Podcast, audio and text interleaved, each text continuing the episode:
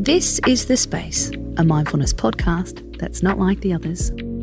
On a Monday, our theme for the day is Let's Do This ways to get clear for the week ahead. Tonight, we're going to respond to a message from a listener. In fact, a number of listeners. Frontline workers have been sliding into our DMs nurses, doctors. It's been a huge period for the medical community. And, according to you, a lot of you are feeling it.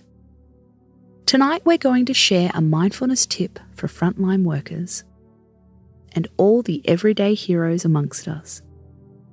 According to research, compassion fatigue is a very real thing, especially if you work in a caring profession. Compassion fatigue is also known as second hand shock. You spend your days helping people and you pick up on their trauma. It can be frickin' exhausting. So, how can mindfulness help? We've only got three minutes, so we'll share something simple. Take your white coat off at the door. Even if you don't wear a white coat, imagine it.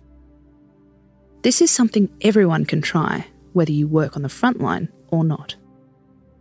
When you leave your workplace, when you step into the car park, definitely before you step into your house, imagine shrugging off an imaginary coat. Feel it fall off your shoulders. Imagine it hitting the floor. Or, if you prefer to be neat, hang it on an invisible hook. When you take off the coat, let yourself become someone else. Not a frontline worker. Not someone responsible for everyone. Take off the trauma of the day. Take off any memories that feel heavy. Take off your role. In the same way that you get home and change into your yoga pants, imagine taking off a coat that represents your work life. A lot of compassionate people feel guilty for switching off, especially when there are so many problems in the world. But you're not turning your back, you're just lightening your shoulders. Take off your coat at the door. Rest, recover. You can put it back on with purpose tomorrow.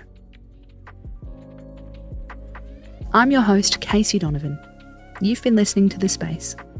Tune in tomorrow for another mood boosting episode How to Ask for Help and Get a Yes. Space out.